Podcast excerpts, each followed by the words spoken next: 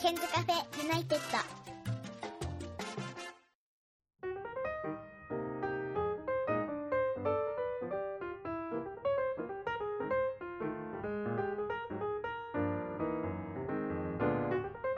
えー今日はえー3回目4回目？3回目のご登場になりますたくみさんですこんばんはよろしくお願い。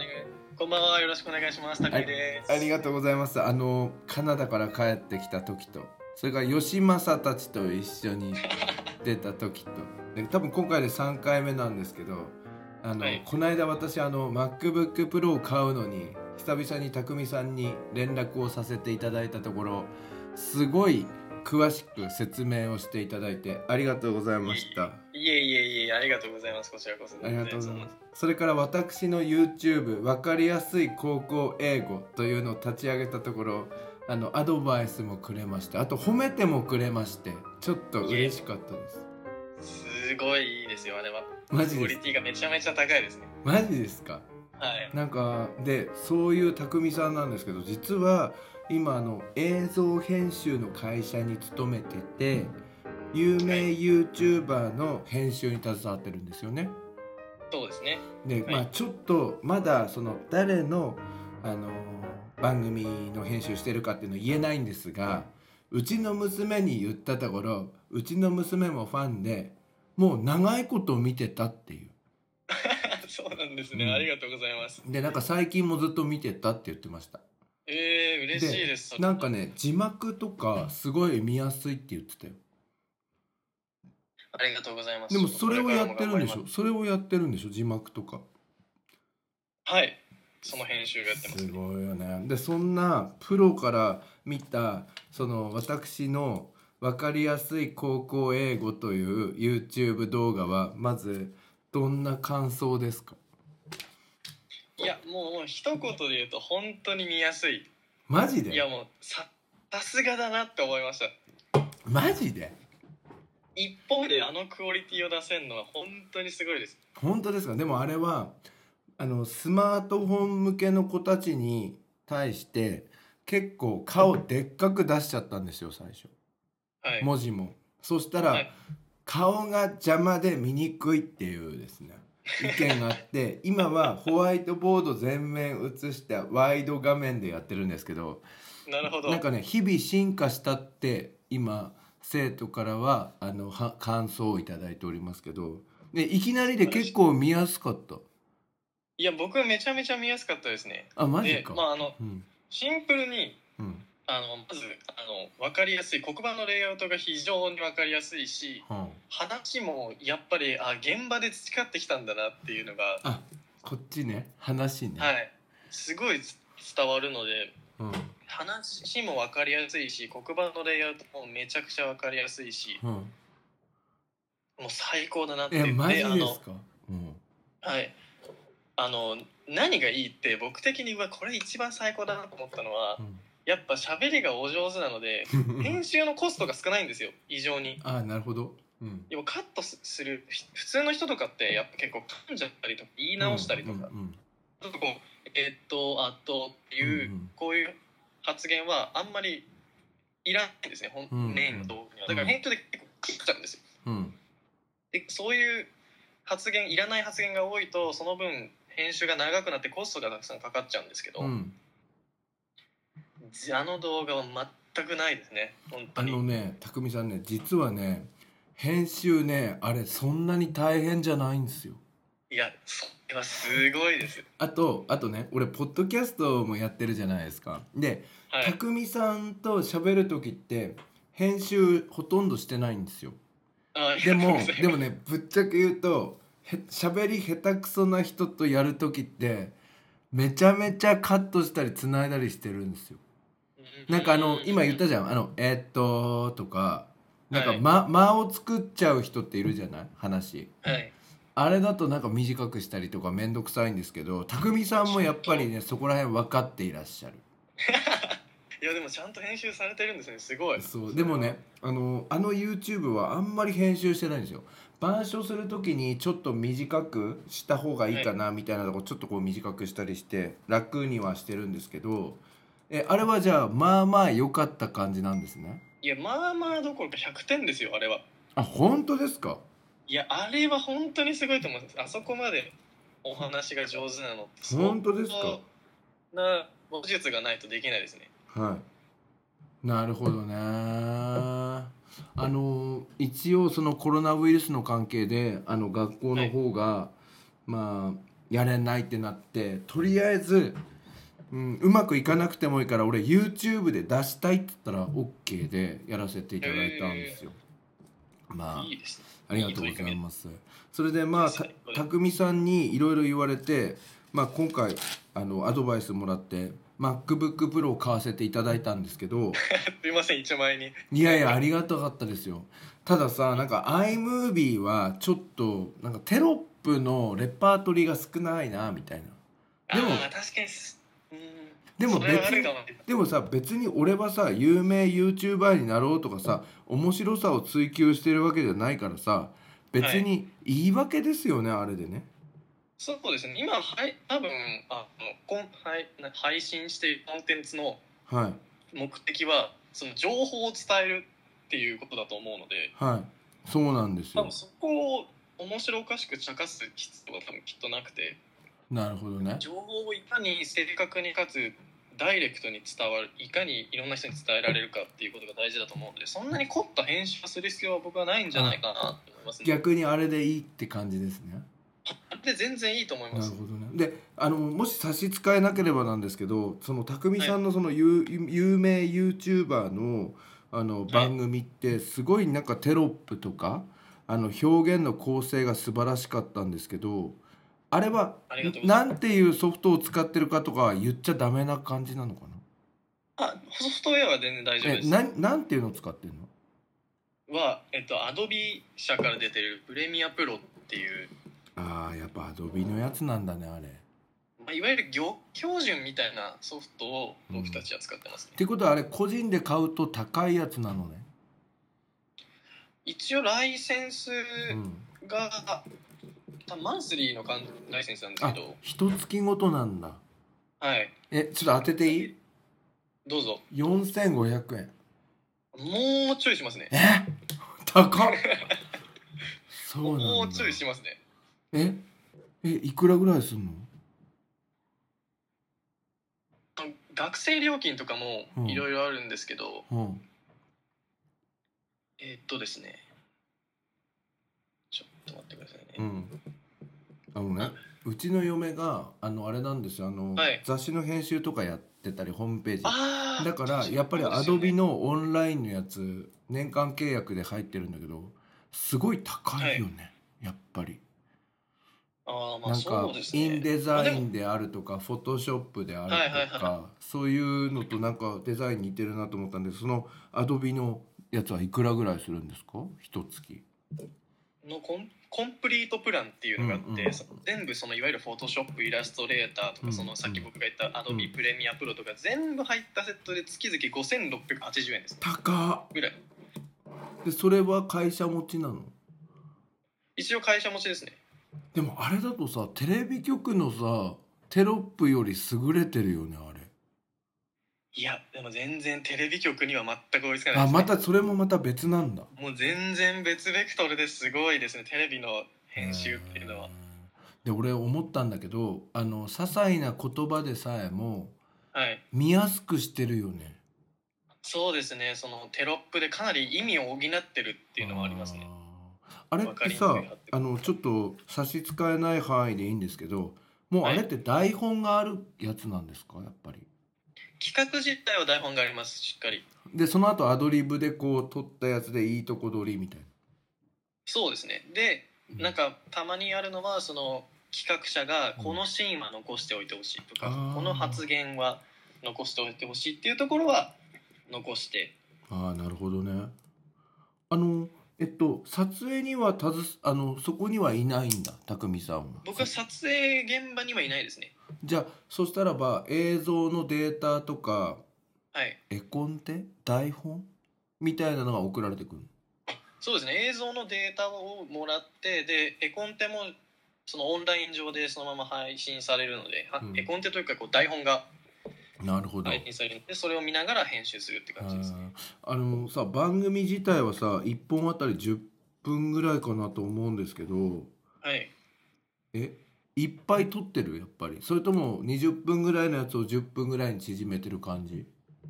動画にもよりますけど、長いのとかだと本当1時間超えてるのとか普通にありますね。えでもさそれをさ10分とか15分に縮めるのって大変だよねかなり大変ですね。あの要はさ国語のさ文章長いやつをさ要約しろみたいなのに似てるよね。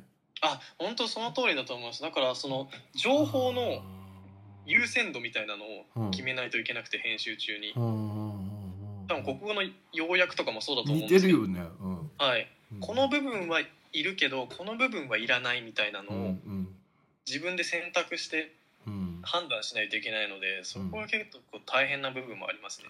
なるほどね。じゃあやっぱりさ1時間ぐらいの動画送られてきたらある程度は目を通すんだ。あもう全部は初めから見ますね。えー、そしたらさこれも使いたいこれも使いたいこれも使いたいこれも使いたいってやってたらさやっぱそれで半分に削ったとしても30分じゃん。はい、え結構きついねそれいやそうなんですよ。YouTube の編集って意外と大変で。うん。それこそ例えばうん。まあでも作業工程的にはえあの動画をもらってまず見ながらカットするんですよね。そのさっき言ったあー「えっと」「あっと」とかいう発言とか、うん。それこそこうどう内容に関係ない発言うん。不足してない発言とかをどんどん切っていって、うんでまず1回目。うん。でもさそれさ1回目でさ切ってってもさ多分1時間のやつだと45分ぐらいにしか縮まんないんじゃない？あ全然そうですね。うん。でそこから例えば、うん。ここはいらないなここはいるなとかうん。動画の進行上例えばここあんまり盛り上がってないなとか、っうんうん。ていうところはカットしたりとか。うんうん。あと発言が一致してないからここはここのパートを消すと発言が一致しなくなっちゃうからここは残しておかないといけないなと。だから後ろの方で盛り上がるんだけど前の方のこれとつながってないと盛り上がれないからあやっぱり前のやつ残しておかなきゃとか戻る時もあるの？ありますあります。なんかまちその間違えて最初の方消しちゃって、で後の方であだからこのここはこうなんだそうそうそうそうみたいな前後関係がつながった時にうん。前のパートがないとうわっつってもう一回探して持ってくるとうん、かあやっぱりやるんだ。はい。こそうするとまた尺が長くなっちゃう問題になるんでしょ？そうなんですよ。え？ねこれ結構大変じゃない？いやだから多分皆さんが当たり前のように見てる YouTube って意外と凝って作られてるんですよ。どの YouTuber もあそうなんだ。しかもそれそのカット割りの段階ってその工程で言うと1なんですよ。まず最初のステップ、程というか。うんうんうんうんまあ、そそこからそのテロップ入れうん。ていわゆるこうその喋ってる内容を補足したりとか書き起こしたりうんっていう作業、うん。あとはそのよく聞く SE うん。なんかこうサウンドエフェクト。サウンドエフェクトですね。う、んうんうん例えばこう誰かがボケて突っ込む時にうん。熟知みたいな音とか、うんああなるほどね。なんかちょっとアホっぽいこと言ってる時にこうアホっぽいサウンドを流したりとか、うん。おみたいな音だったりとか。うん。流して。うん。でよくある YouTube の編集だと、うん。その面白いところはこう寄るとかああなるほど。あれは編編集でやってるんで撮影じゃなくて編集でそしたらなんかこうズームみたいにしてんのっていうのは匠さんの方で加工してるんだ。はい。あそうなんだ。えそしたらさ面白い番組を作っているわけですけど匠さん自体は途中から笑えなくなってる感じなの、あ全然笑えないですよ。本当に。あの感情は無です。あでもうそれで無無の無の表情無の心の中で面白いやつを作るって感じなんだ。まあ、最初いその1回目2回目の見た段階であここ面白いなここはあれだなっていう面白くないなっていうのを判断してだ例えば1回目見て笑ったとしても2回目3回目見てももう面白くなくなるんですよ、うん。まあ、まあ当たり前ですけど。うん。で多分編集者ってそれ10回とか20回ぐらい平気で同じ動画をずっと見てるのでうんまあ楽しいまあ楽しいというかそこで笑うっていうことはないですけどうん。それよりもそのどうやって編集で工夫して視聴者をたくさん面白がらせてやろうとかなるほどね。うん。どれだけ正確に編集でいろんな人を理解させるようなうん。テロップを考えようっていう楽しさはありますね。ああなるえそしたらさトータル的にさ15分程度のさ短す短っていうかその尺のさ YouTube 編集して仕上げるまでにどのくらいかかるの時間？家での作業っていうか。そうですね。まあ平均でやっぱ15時間10から15時間ぐらいはそんなにやってんの？かかってますね。じゃあさなんかそういうのさ今の高校生とか YouTube とか大好きじゃん。でまあ、はい。うちの娘もそうだけどその番組知ってたけど。なんかクオリなんていうの？YouTube ってさテレビと違って素人でもアップできてでなんか軽く見られてた時代あったけど今はい。違うんだね。全然。いやでもいまだにうん動画を撮ってうん。誰でも上げることはできますしうん、編集しなくても誰でも動画を上げられることはできます。窓口はいまだにめちゃめちゃ広いです。広いよね。うんうんでうん。誰にでもチャンスはあるけどう、ん。どんどんクオリティが上がっていってるせいでうん。その有名になりたいとかいう例えば目標があったらどんどんどんどんその有名になる窓口が狭くなってるっていうのはありますね。ああなるほど。じゃあ結構その狭きもんなんだメジャーになるのは、相当難しいと思います。その自分がいかに他人と違うコンテンツを配信できるかっていう、部分。まあ、それはその本本人の面白さなのか編集の面白さなのか、うん。まあ、はたまたこう撮ってる場所ロケ地なのか。そうですね。やるやる工程はかなり。うん。だから皆さんが当たり前のように見てる動画はいろんな工夫があって当たり前のように見れてるだけなんですよ。うんしかも気軽だもんね。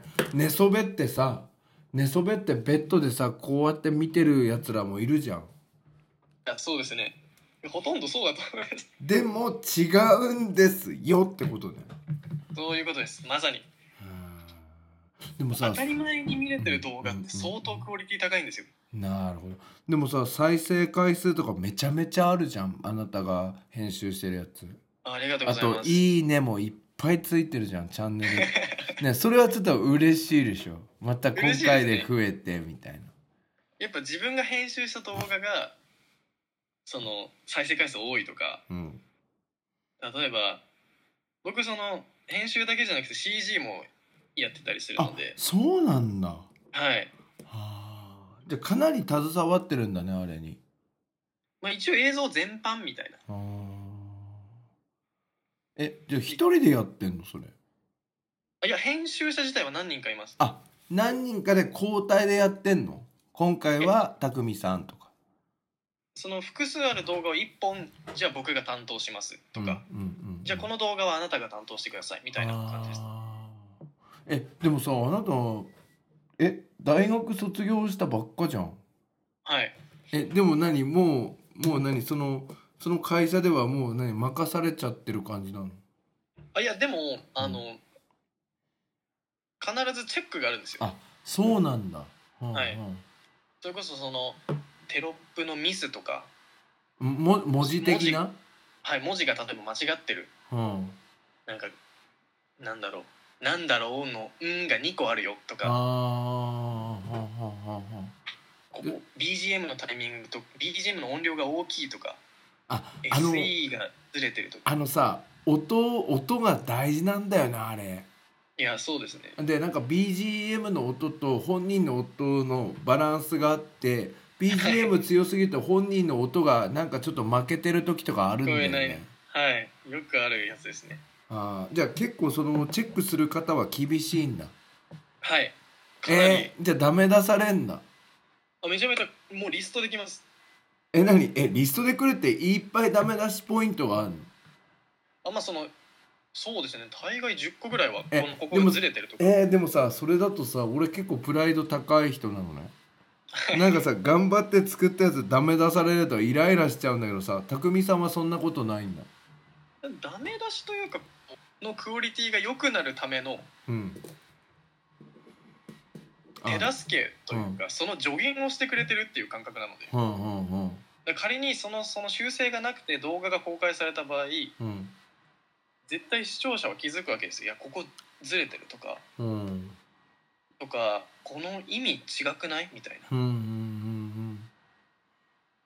てなるとその視聴者にもい間違った印象とか情報を与えてしまうしうんうん何よりその一番怖いのはやっぱりその動画に出てる人があのに火が当たる。あそうなんだ。あのさ YouTube ってさコメントすぐ書けるじゃん。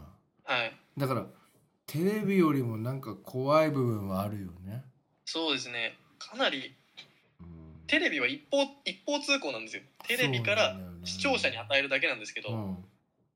YouTube って相互作用みたいなところがあって、うんうん。視聴者も自分の意見を発信することができるっていう、うん。まあ、メリットもあればデメリットがある。うん。そんでそんでさそのまあ詳しくは言えないけどその番組的にはさ知的な方だったりするじゃん？はい。だからその人の番組だからテロップで漢字とか間違えてるとその人の印象も悪くしちゃうってことだよね。そうですね。とかその動画のそのチャンネル自体もなんだこれっていうあ感じ印象を与えてしまうのでやっぱその辺はかなり厳しくチェックしてもらってますね。なるほど。じゃあ別にそのチェックリストとかもらっても別にイライラしないでああこうかそうかみたいなちょっと謙虚な感じなんですね。いやでも2割ぐらいはうん。無って思う時はあります ちょっとちょっとイラッとする時はあるの、まあいやだってまあうん。もう十何時間ぐらいずっと練習してて、うん。一応自分でも確認するんですよ。うん。ど僕ができたうん。と思って見せたらうん。確認してもらったらバーってくるとくっそ俺頑張ったのにねみたいな。そういうのは自分の確認不足かそれはと思って。うん。なるほどね。グッと我慢して編集しますねまた修正します。えーえ結構さその編集終わってチェックしてえどのくらい1週間後ぐらいにはもう出てるんだ世の中に、そうですね。大体それぐらいの感覚では出てますえねーえどうなの？匠さんさ学生の頃からさいろんな映像とかやってたじゃん。でカナダにはい。行ってた時も映像の勉強してたじゃん。はい。であの頃ってなんかさ人間が対象物じゃなくてさなんか映像と音楽みたいな。はい。なんかすごい無機質な芸術作品みたいなのやってたじゃんよく。はい。それと今なんか全然違う感じがするんだけどそれはそれで楽しいの？なんか新しいことしたいなと思って。ああなるほどな。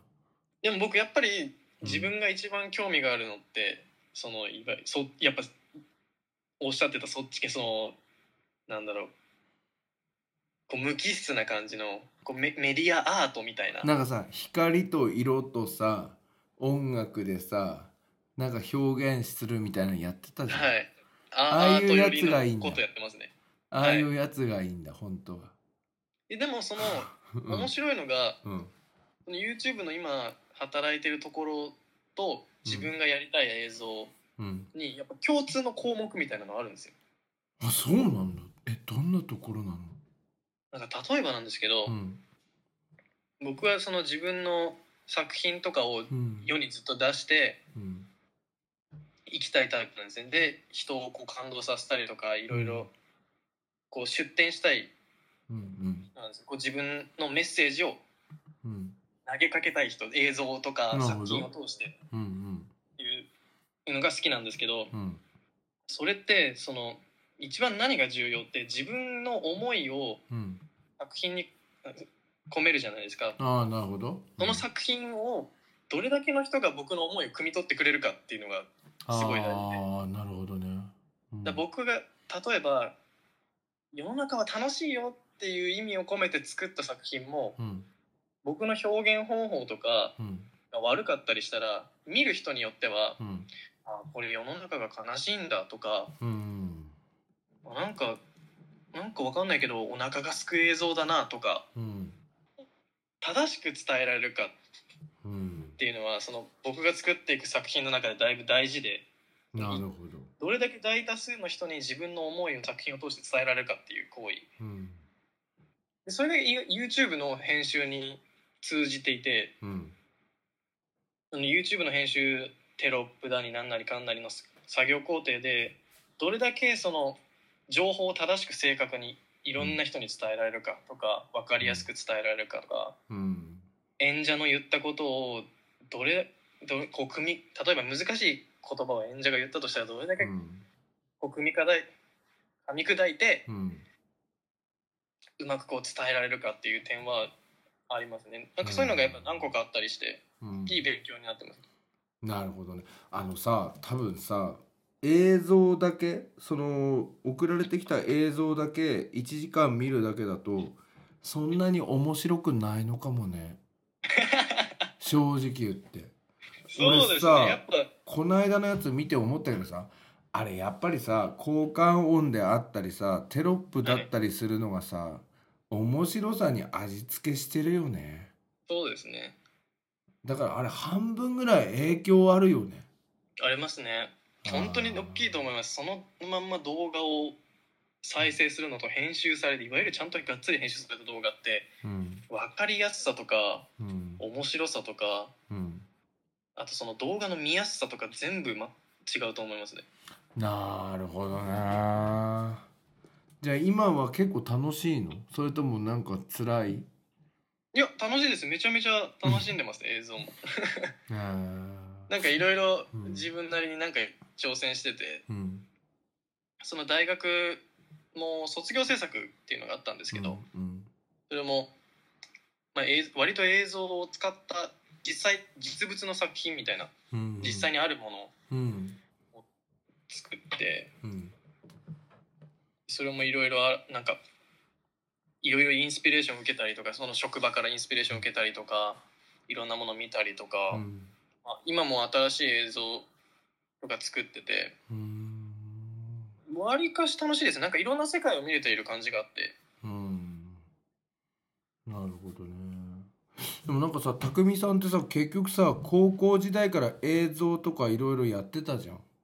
はい。なんか学校にさ MacBook 持ってきてたりしてたじゃん いや調子乗ってましたねあれさ文化祭の映像かなんか作ってたのかなそうですね。うわー懐かしい。でもさあの頃の映像ってさ今そのもうプロになった今から振り返るとさああこれ中二病かなみたいな感じはすいやる見れないです恥ずかしくて。何やっとんのお前みたいな。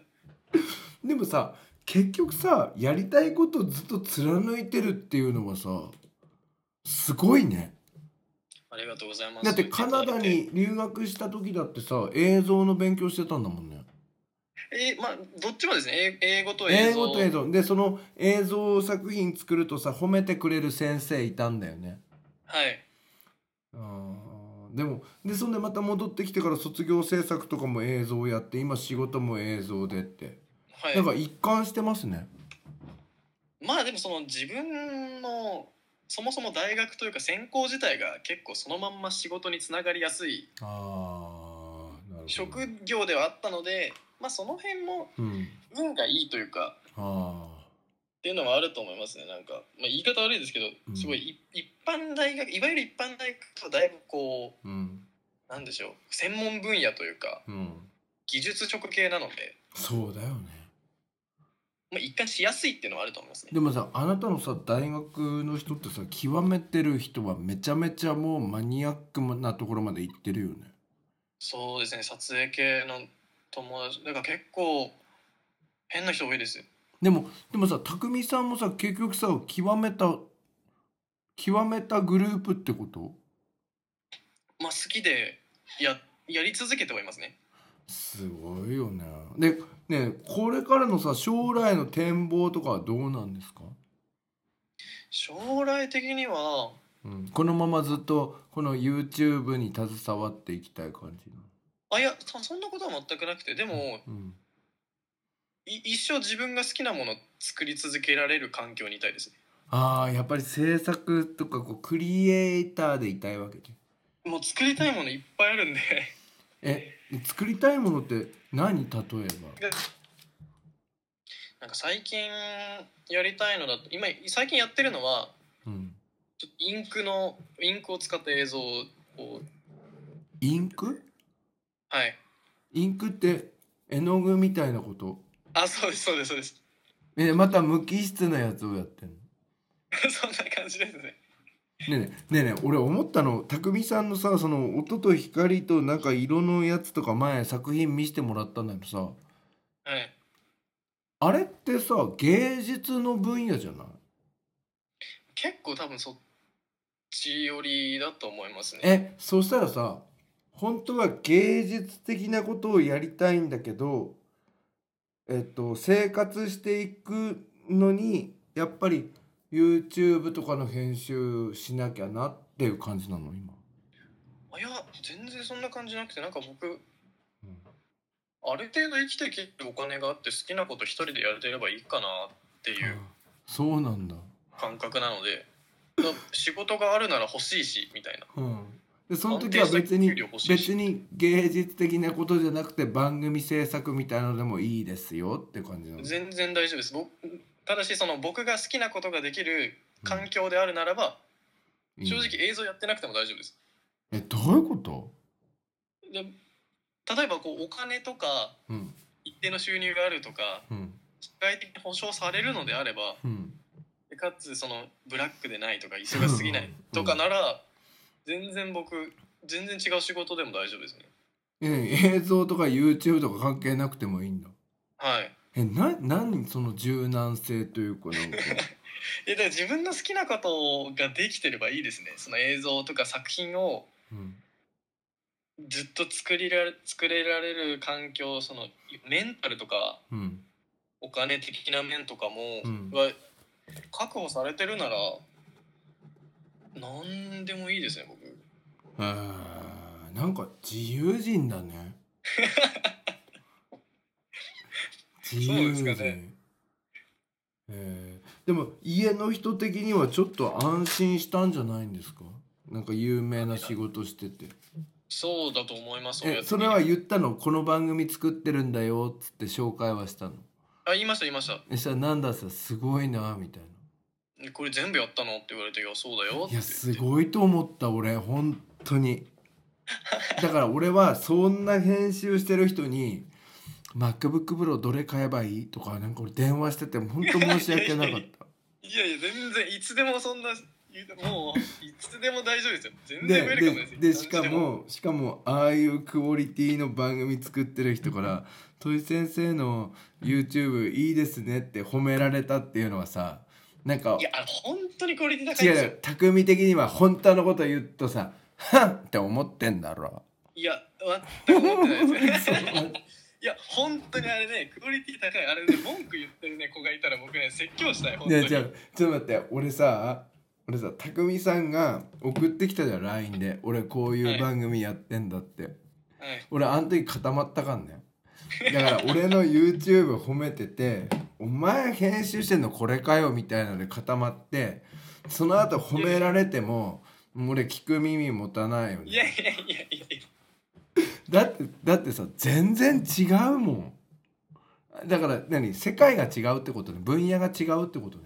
ベクトルがそもそも違うっていうのはあると思います。だって僕そのために大学入ってその勉強をずーっとしてたんで。うんそうか、まあでもその YouTube の編集はメインじゃないんですけど。うん、あそうだよね。その大学だもんね。うん。はい。えーえでもなんかさこうだからさそういうさテロップとかさ表現とかいろいろ見せつけられたわけ俺は。あの LINE に送られて。でここまでやってるやつが土井先生の YouTube すげえいいって言言ったじゃん。ははい。なんかめっちゃ説得力ねえんだけどみたいな感じ。いやいやいやいやいやいや。それはまた違うのね。違う違いますね。その編集とかじゃないんですよ。僕が僕がいいと思ったのは 編集ができてるとかいいソフトを使ってるとか、うん。そのさあの撮影環境がいいとかいう話じゃなくて、うん。その自分が配信したいコンテンツをうん。すごい理解自分自身で理解されてるんだなと思って。ああなるほど。そのコンセプトもしっかりしてるしうん。それに合った一番のうん。見せ方をしてるなと思って。マジかよ。ちょっとちょっと嬉しい、うん、ああ嬉しいです本当にすごいですあれは。本当にすごい。あ本当ですか？でもね再生回数が増えないの。でもそのうち増えるのかな？あー難しいあれはどうすればいいの？もうちょっとさサムネイル変えればいいのかしいや多分そのうーん再生回数を増やしたいなららうん。きっとまず多分サムネイルは変えた方がよくて。マジか。サムネイルサムネイルもうん。がまあ基本的に画像はちっちゃいんでうん。いかに伝わりやすい文字を打ち込むかっていう文字なんだ。うん作業があって。うんうん。例えばその英語の刺激動詞を教えるっていう動画を出したとするじゃないですか、うん。でサムネにうん。今日この動画は英語の刺激動詞を教えますとか書かなくていいんですよもう。極端な話。英語刺激動詞教えますとかでいいんですよ。伝わるんですあそれで。それであこの動画はもう画像だけで判断できるんですよ。あーなるほど。あこの動画は英語で刺激動詞をを教えてる動画なんだって思ってクリックするんですよ。うんうん。だから YouTube のいわゆる有名 YouTuber の人たちのサムネイルを見ると分かるんですけどすっごい単純なんですよ。えー、恐怖とか驚きとか。へえいかに情報が単純で伝わりやすいか。うんうんとかうん。あとタイトルもそうですね。簡単なのにするとか。なるほどね。まあでも本当にうん。再生回数純粋に欲しいなら多分うん目立つこと炎上した方が。それ学校的にアウトだよね。もう例えば比較級で「先生の長いです」とか言ったらアウトだよう もう「はい」って言って「はいダメ」ダメだよね。炎上して終わりだよもうもうい再生回数欲しいなら純粋に再生回数欲しいなら何でもいいですよ。渋谷のスクランブル交差点で英語教えればいいんです あそこで？はい。関係代名詞「ざっと」とか言ってで後ろでプープープープープーとかクラクション鳴らされてんのにやればいいんです。そうすると炎上するけどアホな先生っていう負のレッテルが貼られて学校のイメージ下げるから。だから俺はやっぱりやれる範囲が狭まってるわけね。あれでいいわけね。はい僕は全わか然いいと思う。りました。ありがとうございましたさあということであの匠さんあのまあこれからのこととしてはまあ好きなことやれればいいっていう感じなんですがしばらく、あれですね今の活動を続けていくんですね。そうですね。なんか割とお金が貯まるまでうん。この仕事を続けようかなっていう思いはありますね。でもなんかその今コロナですけどはいでも家でやれるから関係ないですよね。影響はあんまないん全ですよ然何にももう僕の友達がみんな自宅謹慎だとかうん。自宅謹慎だとかうん。に入社が遅れたとか言ってるうん。のがこれ全然普通に何にも関係なく編集してます。え今忙しいの？実際は。あまあそうでもないです。あそうでもないんだ。はい。あーじゃあこう好きな時に好きな時っつってもやっぱ期限があって大変なんでしょうけど。はい。結構まあまあ程よくって感じなんですね。そうですね。なるほどね。かも不可もなくみたいなやつですぜひあのこれからも頑張っていただきたいと思います。ありがとうございます。それで正直匠さんあのコロナが終わったらご飯食べ行きましょうね。えー、いいんですか？いいんですよ。吉正とやったー。吉正と彼も喜びますよ絶対。はいぜひよろしくお願いいたします。言ってください。お願いします、すいません。なんか今日は忙しいところ予定を作っていただきまして。ありがとうございました。こちらこそ遅い時間帯。にい。やそんなことないすです。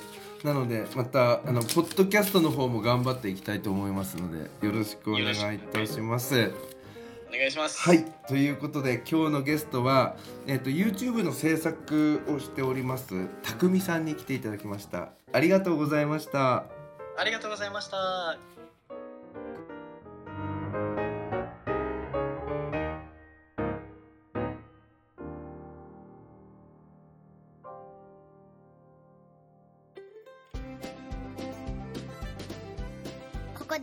101ケンさんに代わってケンズカフェユナイテッドからのお知らせです。この番組では現在リスナーを募集しています。iTunes ストアにあります検索バーにケンズカフェユナイテッドと英語で入れて検索してみてください。無料でダウンロードすることができます。iPod などに入れてぜひお楽しみください。いつでもどこでも何度でも